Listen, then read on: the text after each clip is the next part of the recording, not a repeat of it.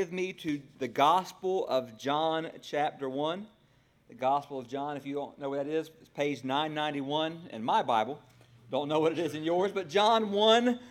And uh, welcome to week two of a series that has us walking through the Gospel of John, and a gospel that calls on unbelievers to believe in Jesus Christ, and a gospel that encourages believers to grow in our belief of Christ. And when I think about the First Baptist Church of Ocean Way, when I think about all of you, there are so many reasons that I have to feel overwhelming joy.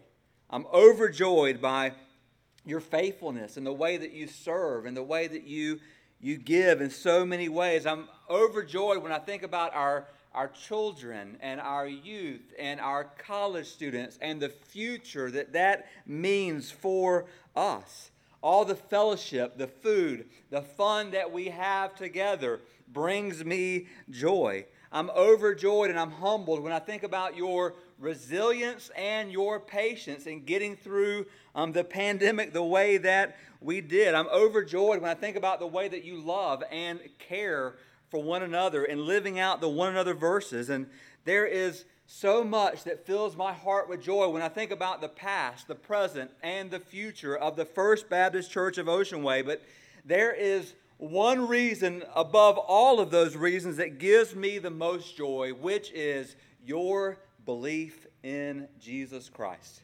Your belief in Him and who He is and what He has done. There is nothing nothing more important than believing Jesus Christ as Savior and Lord. There's nothing more than coming to see Him for who He is, see Him in all His glory. If we want to see God, as we've been saying, we look to Jesus. We see the glory of Him.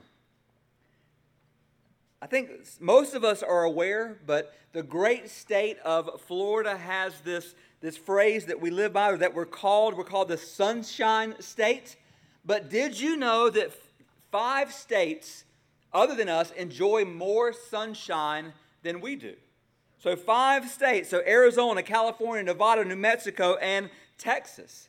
In fact, it has been said that a better name for Florida would be the partly cloudy state, but that doesn't sound near as good, nor would that look as good on our tags. But we, Florida has the most days between where we have between 20 and 70 percent of the sun is blocked than any other place in the continental United States.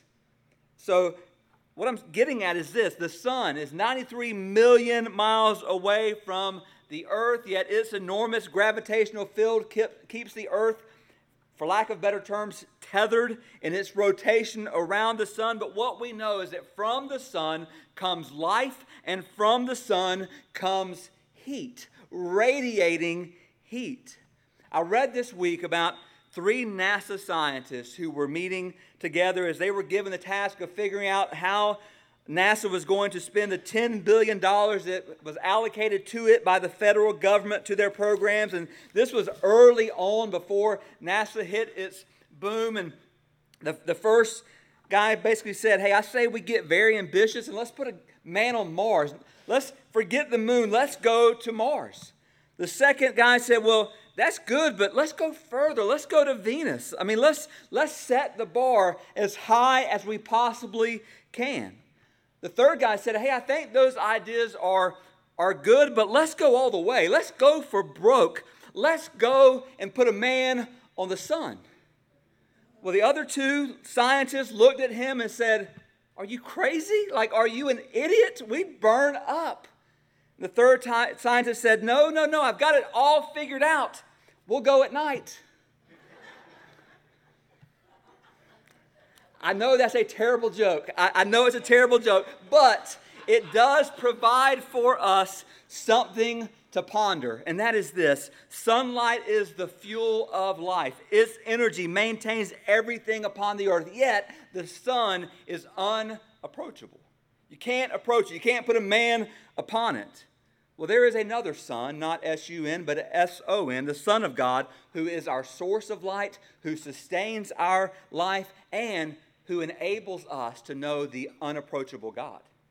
We see God by seeing Jesus. Jesus reveals God to us by coming down to earth, by taking on flesh, by placing himself in our everyday experiences, by resisting sin and temptation even while pursuing sinners by being the light of the world, a radiating, penetrating light, and by dying and rising again. This is our Savior, and He became flesh. So, what I want us to do this morning, in our second installment of our John series, we're going to look at verses 6 through 18 together. If you're able, I'm going to ask you to stand as we honor God's word. And beginning in verse 6, John writes this there was a man sent from God whose name was John. He came as a witness to bear witness about the light, that all might believe through him.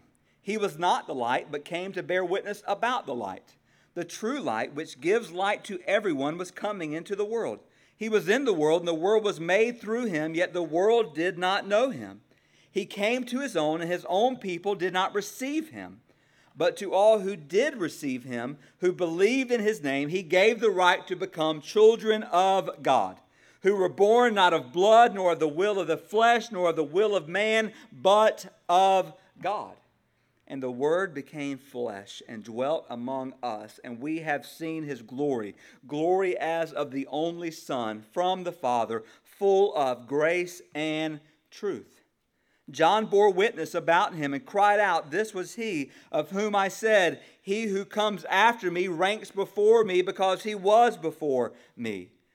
For from his fullness we have all received grace upon grace.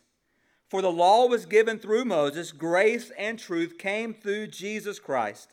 No one has ever seen God, the only God who is at the Father's side, he has made him known. Let's pray. Father, we thank you for who you are. And Jesus, we thank you that you have made known to us.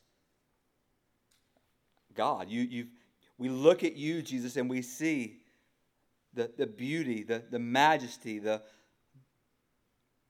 the absolute love and mercy and grace. We see God in looking at you, Jesus. We thank you for your life here on this earth, and there's so much that we can learn from it. So just speak to us today. As we walk through this gospel, as we said last week, if we have any unbelievers among us, may they become believers. And may you also, Lord, strengthen all of us in our belief of you. Have your way. In Jesus' name, amen. And you may be seated. So, the most astounding reality in the world is that God became flesh and dwelt among us. It's called the incarnation. It's a Latin word meaning to become flesh. And it's a word that theologians use to explain how the second person of the Trinity came down from heaven, took on flesh as the God man. And what in, the incarnation means is this it's undiminished deity in a body of unprotected humanity. So let me say it again. The incarnation means undiminished deity in the body of unprotected humanity. And C.S. Lewis called the incarnation the grand miracle. In fact, he wrote these words The central miracle asserted by Christians is the incarnation. Every other miracle prepares for this, or exhibits this, or results from this. It was the central event in the history of the earth, the very thing that the whole story has been about. The Creator entered His creation the eternal entered time. God became flesh. But C.S. Lewis continued, he came down, down from the heights of absolute being into time and space, down into humanity, down further still to the womb, down to the very roots and seabed of the nature he has created. But he goes down to come up again and bring the whole ruined world up with him. Jesus came down in order to lift us up. He came down in order to bring us up. The greatest miracle of all is that wonderful, incomprehensible act by which God became human. And what a human he was! What a human he was. Over the last 80 years, there have literally been thousands upon thousands of superhumans or superheroes created in the minds of men and women. In our world, it started with Superman and it grew to include the likes of Batman and Wolverine and Captain America and Wonder Woman, The Flash, and more. Let's not forget the late 1980s DC comic Arm Fall Off Boy. Oh, you don't know him? Arm Fall Off Boy, the guy who could detach his limbs in order to use them as weapons. How could we forget about him? But thousands of superheroes that capture our imaginations with their superhuman abilities. Wolverine can rapidly heal from any injury. Superman can fly and has x ray vision. The Hulk has superhuman power and he's always angry. Aquaman can breathe underwater. Spider Man can climb walls. Wonder Woman has th- these divine like powers. And the Flash, of course, is fast.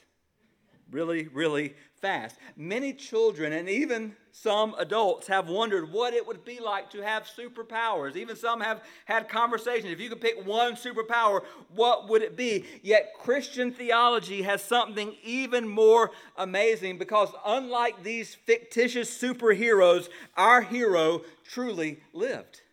He truly lived, and in his powers, he exceeded all of the comic book lore. I love the words of J.I. Packer, who said this Nothing in fiction is so fantastic as the truth of the incarnation. Nothing in fiction is more fantastic than this.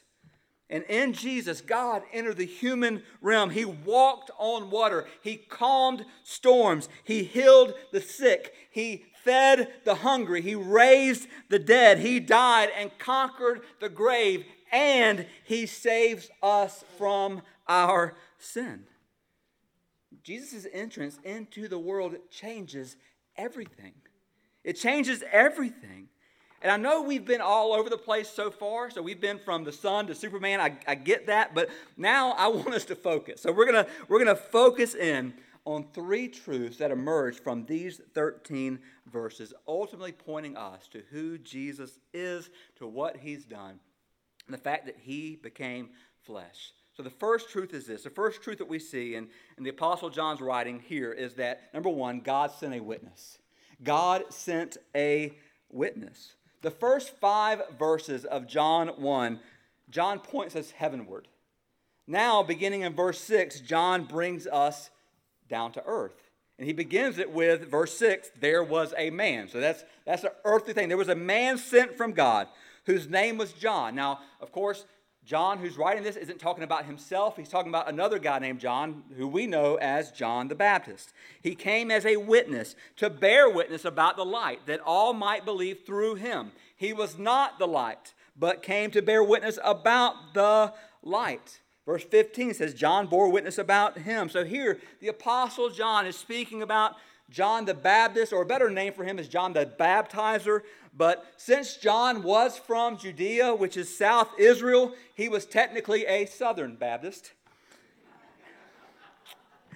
I had to throw that in there, but John the Baptist was born in order to introduce Jesus. If there was ever a person sent by God, it was John the Baptist. He was given as a gift to Zachariah and Elizabeth, who were older in age, who could not have children. As Zachariah is serving in the temple, an angel comes and says, You're going to have a son. You're going to name him John. Here's a sign that's going to happen. You won't be able to speak until he is born. John miraculously comes in a beautiful way, but the picture is the first human being, and I say that purposefully, the first human being to respond to Jesus was John the Baptist leaping inside the womb of Elizabeth when Mary comes, having conceived of the Holy Spirit, Jesus Christ, the first person to respond to Jesus was a baby in the womb. That tells me everything I need to know about life. Exclamation point, that is it. But John is born, and parents probably begin to say, he's a little off. I mean, he's wearing camel skin, he's eating bugs and insects, He's a little off, but he's our gift from God. And so, this John, beautiful, kind of weird, different life, But up until Jesus came, John was the greatest person who ever lived. Now, you might say, well, what do you base that upon? Well, I, I base that upon Jesus. And in Matthew 11 11, Jesus said this I assure you, of all who ever lived, none is greater than John the Baptist. Now, what a statement. Do you mean, do you mean John the Baptist was greater than Abraham? Yes. Greater than Moses? Yes. Greater than David? Yes. Greater than Isaiah? Yes. Greater than Enoch or Noah or Jeremiah? Yes, yes, and yes. Why? Well, I'm glad you asked that question. Because John was the greatest because he performed the greatest task announcing for the first time, publicly introducing Jesus Christ, the Son of God, the Savior of the world, the light of the world. That was his task, introducing, Hear ye, hear ye, here he comes. That was the message of John. Now look at verse 15. In verse 15, look here, it says, John bore witness about him and cried out, This was he of whom I said, He comes he who comes after me ranks before me because he was before me. Now, John was born first. John was six months older than Jesus. John began his ministry first. Yet, John is saying here, he is before me because he ranks before me, meaning he's before me because he's always existed, and he ranks before me because he's God.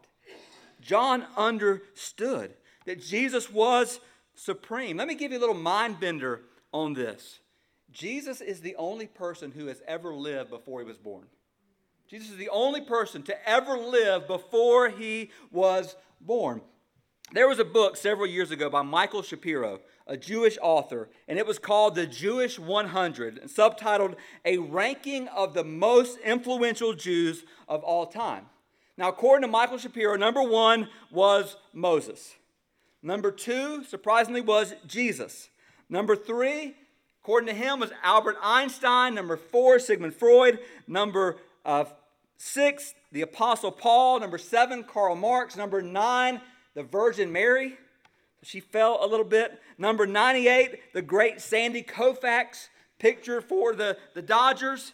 But if John the Baptist had his list, number one would be Jesus. Why? Because that's God's list.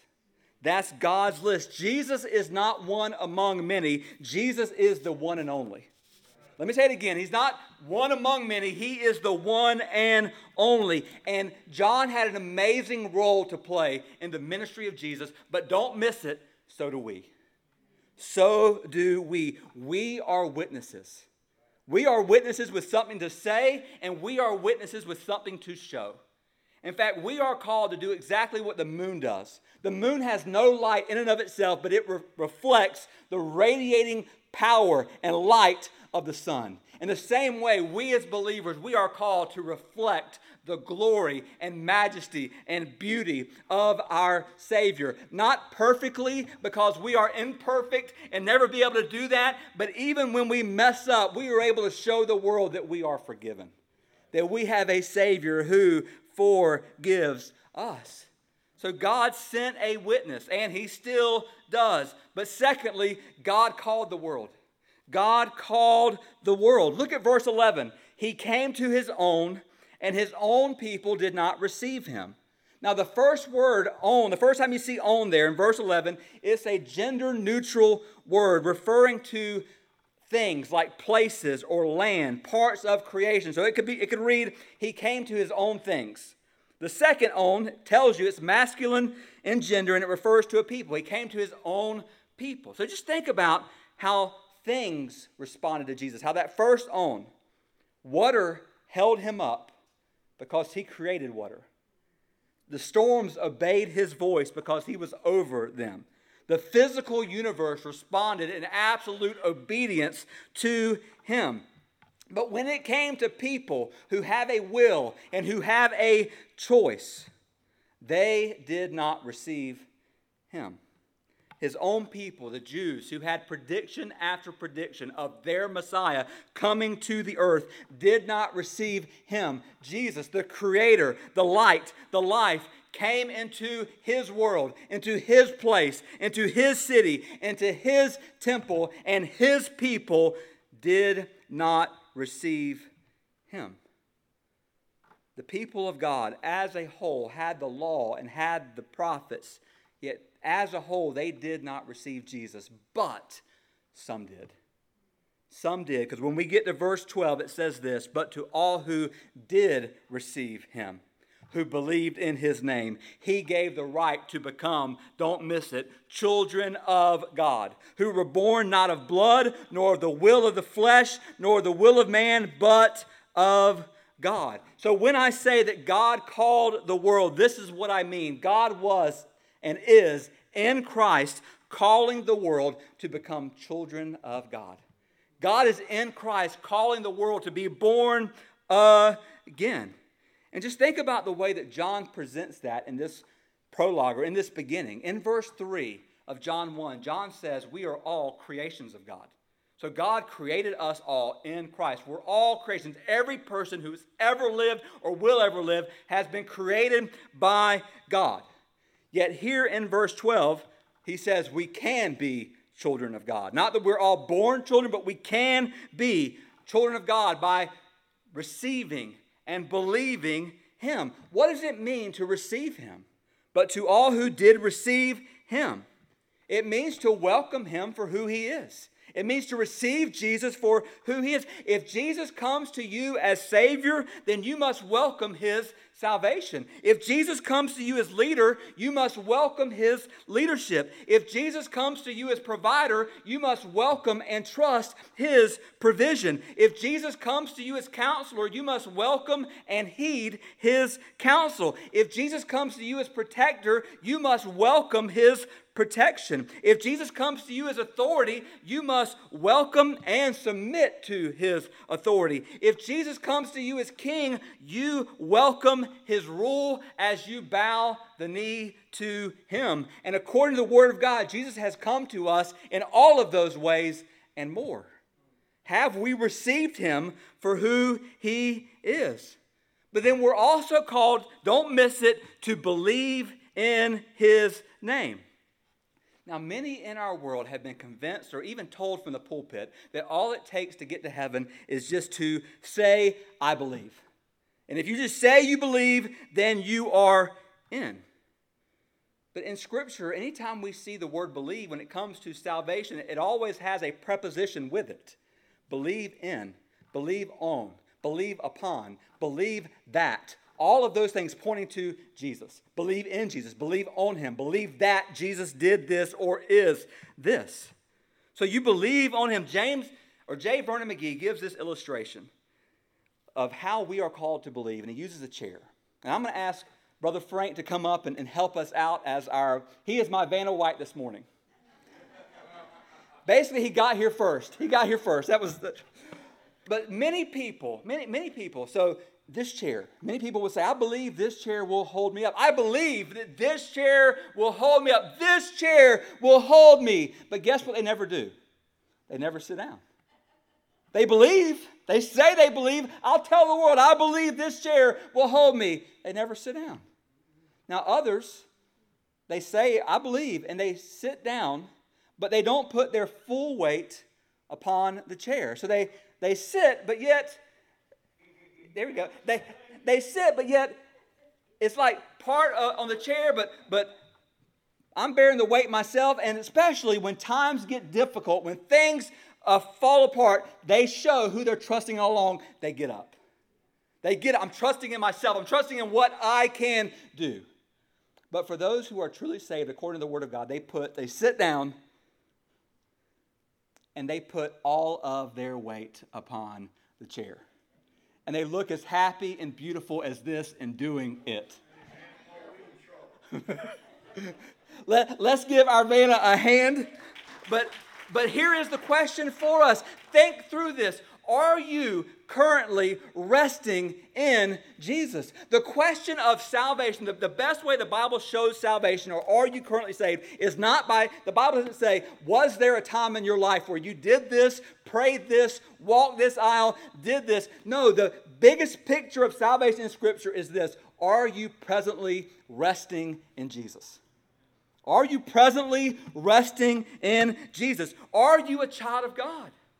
I'm not asking whether your parents were Christians, your grandparents were Christians, or your uncles and aunts are missionaries. That's not what I'm asking. Are you a child of God? Because here's the deal God has zero grandchildren, and God has no great grandchildren. God only has children. Are you his child? Are you his child? The light of salvation only shines through Jesus. Are you his child? J.C. Ryle puts it this way Christ is to the souls of men what the sun is to the world. He's the center and source of all spiritual light. Like the sun, he shines for the common benefit of all mankind, for high and for low, for rich and for poor, for Jew and for Greek. Like the sun, he is free to all. All may look at him and drink health out of his light. If millions of mankind were mad enough to dwell in caves underground or to bandage their eyes, their darkness would be their own fault and not the fault of the sun. So, likewise, if millions of men and women love spiritual darkness rather than light, the blame must be laid on their blind hearts.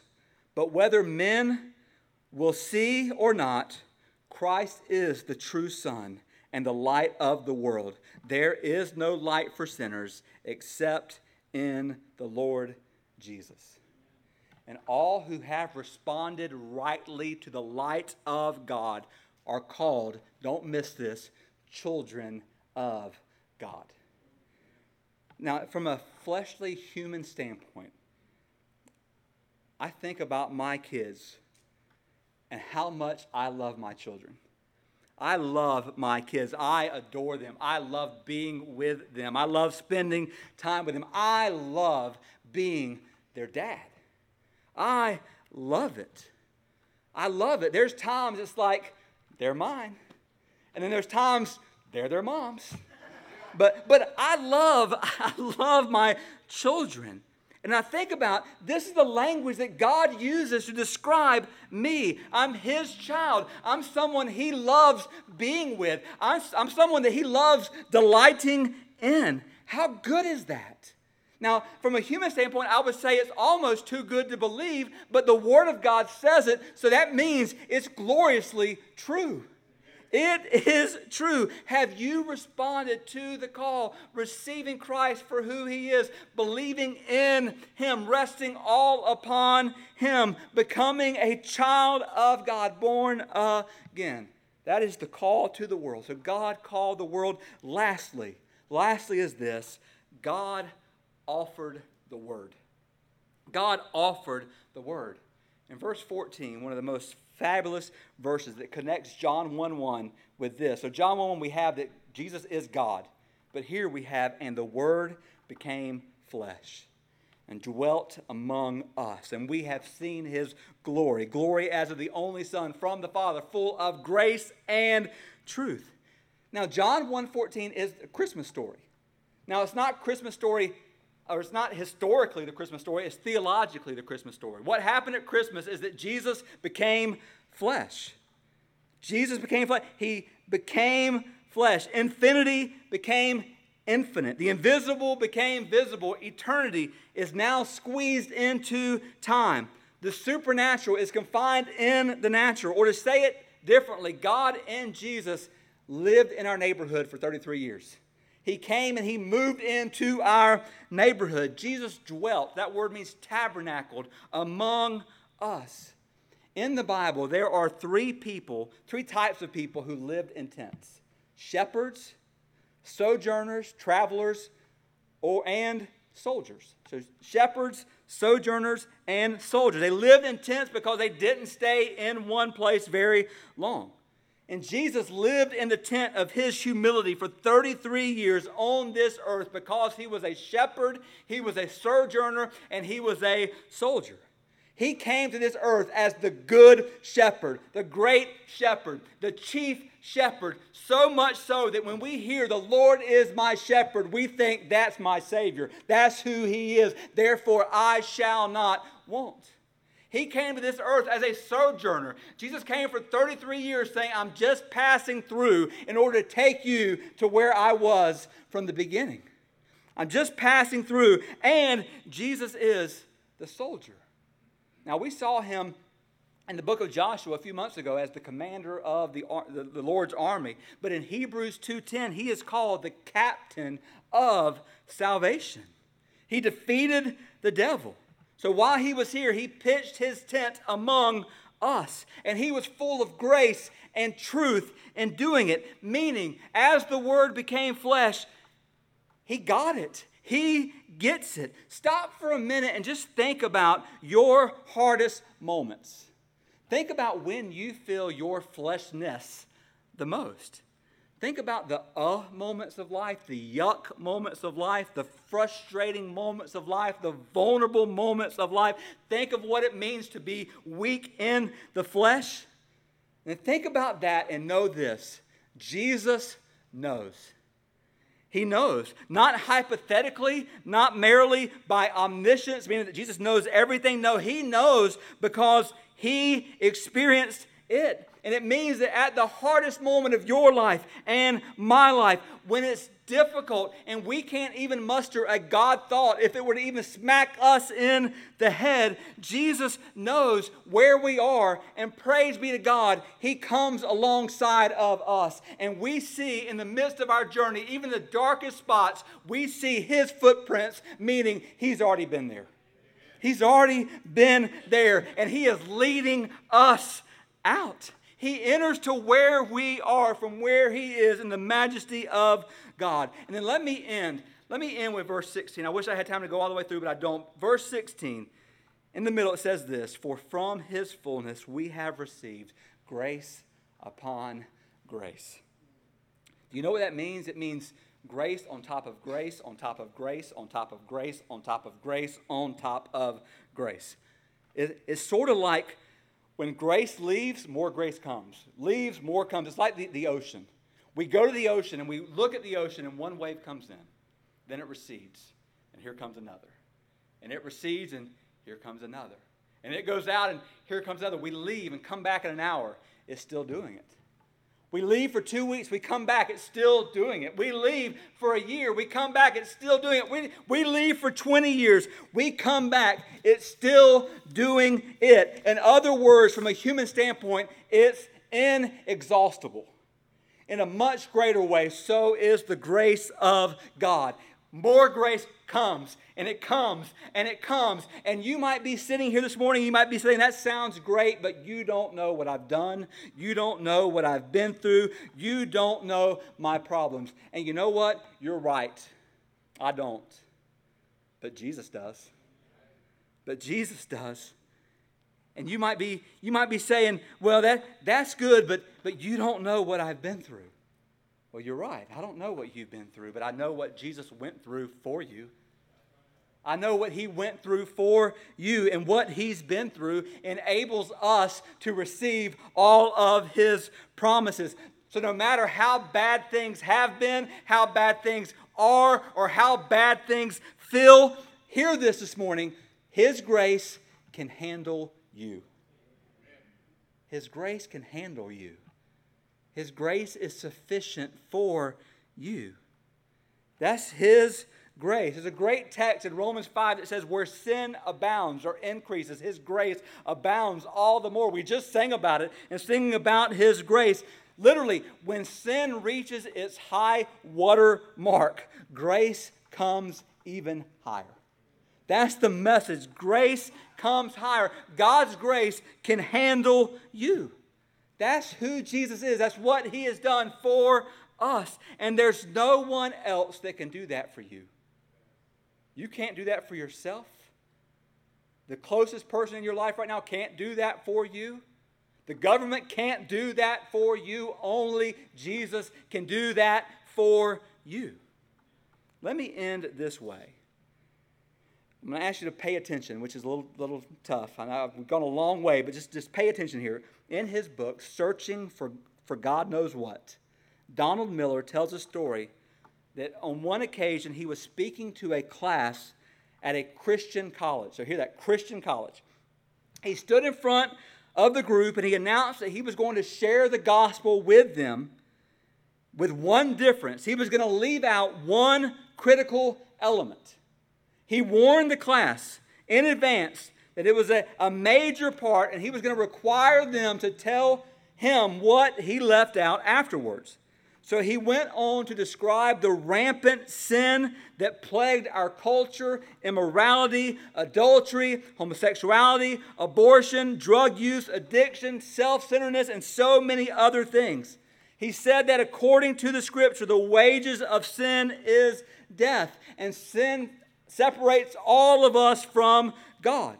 He went on to describe the beauty of morality and told stories, citing examples of how righteous living is so much better. He spoke of the greatness of heaven and described it complete with a landscape of spectacular beauty. Finally, he shared the caveat repentance, how it would make life purposeful and pure and full of meaning, going into detail about what it is that they would be saved from if only they would repent, and how their lives could be God honoring and God centered. Describing what happened next, Miller writes this I rested my case and I asked the class if they could tell me what it was that I had left out of this gospel presentation. He waited for several awkward minutes, not a single hand raised. No one could identify the missing component of the gospel. As far as the students could tell, Miller had been complete. Closing his case, Miller writes I presented a gospel to Christian Bible college students, and I left out anybody? Left out Jesus. Left out Jesus. And hear him nobody noticed. Even when I said I was going to neglect something very important, even when I asked them to think very hard about what it was, even when I stood there for several minutes in silence. And here's what he concludes To many in our culture, Jesus is completely unnecessary. At best, he's an afterthought, a technicality by which we become morally pure, or a subject of which we should know more about. Yet, brothers and sisters, that is not God's opinion concerning his son. Jesus is God who took on flesh and came to us, and He came for us. He lived a life of perfection, a life none of us could ever live. He died for the sins of all mankind, bearing the full weight of God's wrath against Him, paying the full punishment for your sin and my sin. And He conquered an enemy death and the grave that none of us could ever conquer, so that if we confess with our mouth the Lord Jesus, meaning receiving Jesus for who he is, he is Lord. He is Lord, and He is all the things that we mentioned. Receive Him for who He is. If we confess with our mouth the Lord Jesus and believe in our hearts that God has raised Him from the dead, we will be saved. Let me end this way this morning. Jesus is not an afterthought. He is before all thoughts, He is before all things, and He is necessary. He is necessary. He's not just necessary for your life a thousand years from now, He's necessary right now. He's necessary. He is necessary. He became flesh so that we could be saved, but He also became flesh so that we could make it today, so that we can make it tomorrow. He became flesh and dwelt among us, and we have in him grace upon grace upon grace upon grace upon grace. Are you living in that today, or are you missing out? If you're not living in that, you are missing out.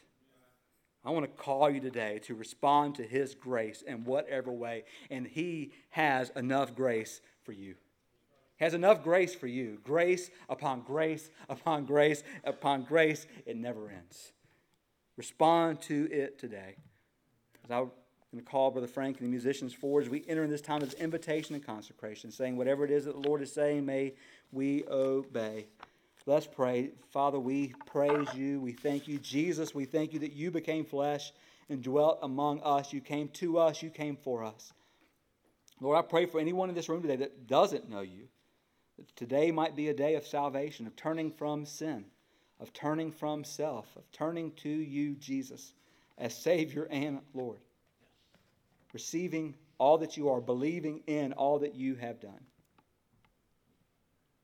Today being a day of salvation, but also, Lord, pray for believers across this room. Some of us, we believe, but we're not putting all of our weight upon you. We still have a little bit of weight upon ourselves, and when times get tough, we find ourselves trusting more and more in ourselves. But we're not full of grace and truth, and we don't have grace upon grace upon grace in us. Therefore, we need your grace upon grace upon grace. When our sin increases, and oh, at times it does, we need your grace to overflow. And we need your grace not just for that, we need it for every day. We need it for every step that we take, for every breath that we breathe in, for every thought, for every word, for every response. We need your grace finish this time. In Jesus' name, amen.